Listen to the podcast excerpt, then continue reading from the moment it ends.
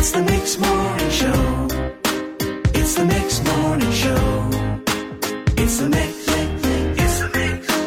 It's the Mix Morning Show. We are joined on the Mixed Morning Show by Chelsey Waldner. Chelsey, welcome to the show. Thank you for having me. Absolutely.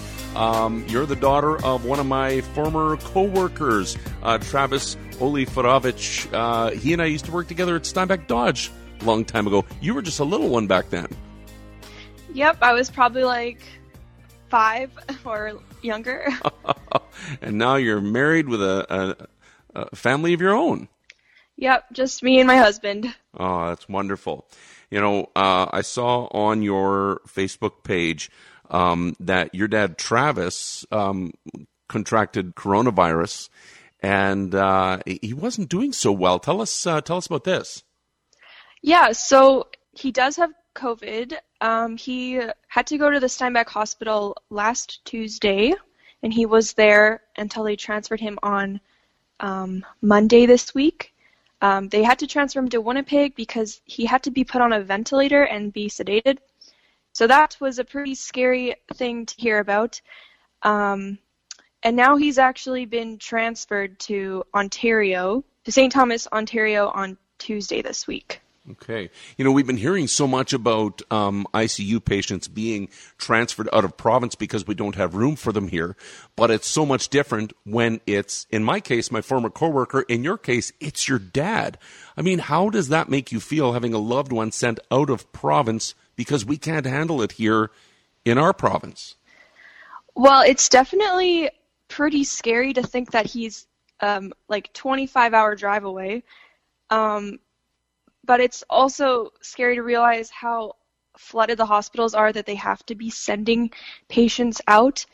Um, my family is glad that he got sent out because they only send out the most stable patients, and we believe he's receiving very good care in Ontario right now.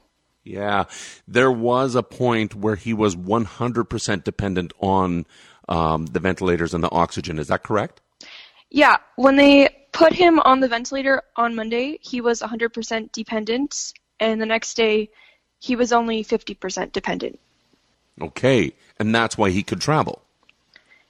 Um, I believe so. Also, his vitals were stable. I believe some other patients don't do as well as he is doing right now when on the ventilator. Have you heard from him at all, or is he still sedated?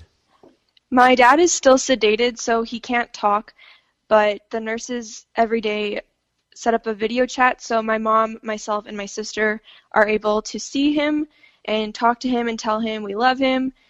Um, we hope he can hear us, but he's in that state of sedation right now still. Yeah.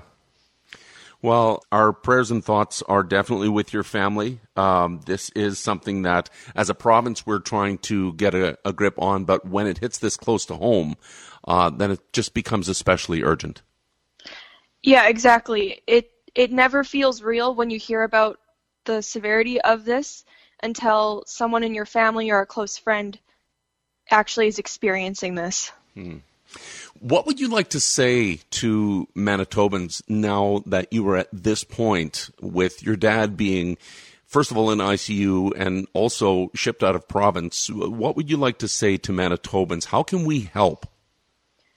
I would just like to say that um, just try to be compassionate towards people, everybody in Manitoba who has to go through something as serious as this, and be compassionate towards our healthcare workers. And I also just want to thank all of our healthcare workers for just doing so much for the people who are sick. I, I'm just so thankful to the healthcare workers. Chelsey, thank you for sharing this story of your family, and uh, we continue to support you as you go through this. Thank you. It's the Mix Morning Show.